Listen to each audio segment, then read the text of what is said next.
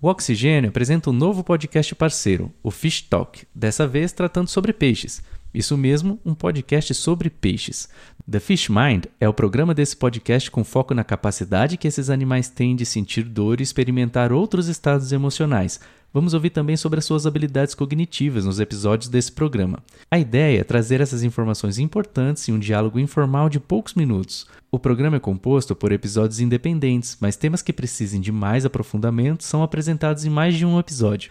O Fishmind faz parte de um projeto que é fruto de uma colaboração do Centro de Aquicultura da Unesp, CAUNESP, aqui no Brasil, com a Fish Ethel Group, uma associação sem fins lucrativos que trabalha em prol do bem-estar dos peixes, preenchendo lacunas entre a ciência e as partes interessadas no setor de aquicultura, entre eles produtores, certificadores, comerciantes, ONGs, decisores políticos e consumidores.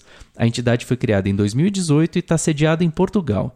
Conheça agora o The Fish Mind Program e acompanhe todos os episódios. Você vai descobrir muitas curiosidades sobre os peixes. Você ouve Fish Talk.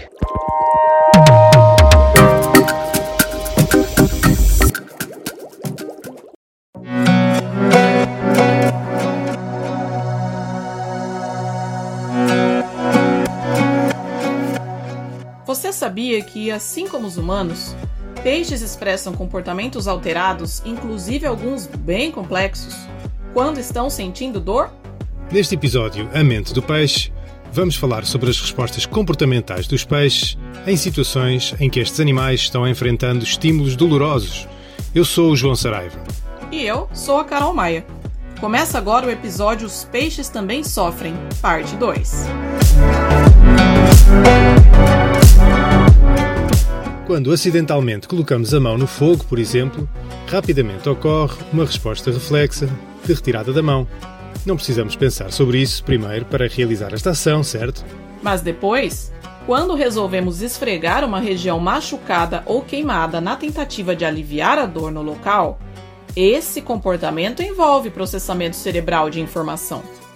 E estudos já demonstraram que os peixes expressam comportamentos como esse diante da dor.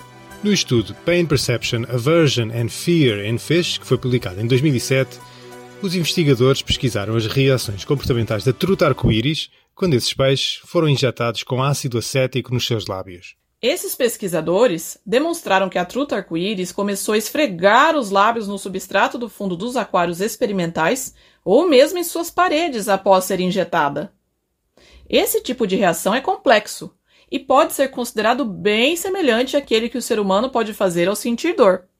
Ainda mais do que isso, até mesmo o comportamento natural dos peixes pode ser prejudicado quando eles se deparam com estímulos dolorosos. Vamos falar sobre isso.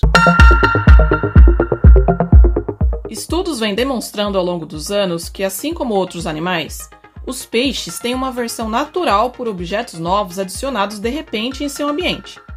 Assim, eles expressam reações aversivas que podem ser interpretadas como respostas de medo a esses objetos.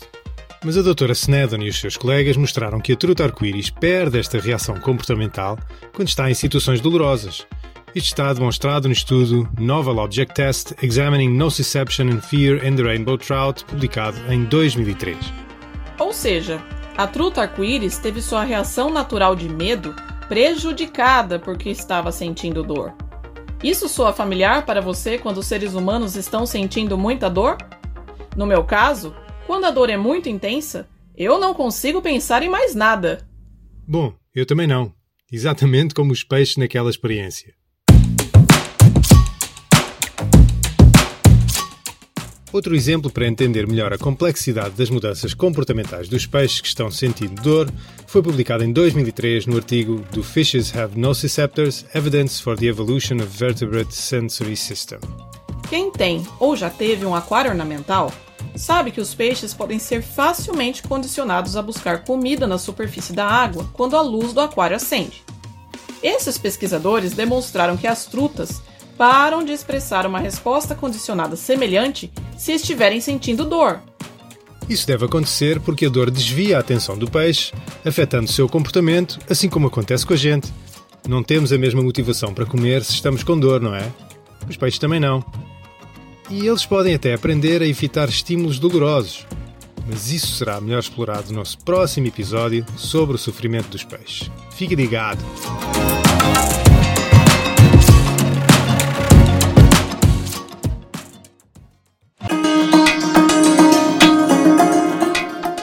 Este episódio foi apresentado pelo João Saraiva e por mim, Carol Maia. E eu também o coordenei. Nós somos da Fish Eto Group Association. Pode acompanhar a Associação Fish Eto Group nas nossas redes sociais. Estamos no Facebook, Instagram e no Twitter. Até ao próximo episódio.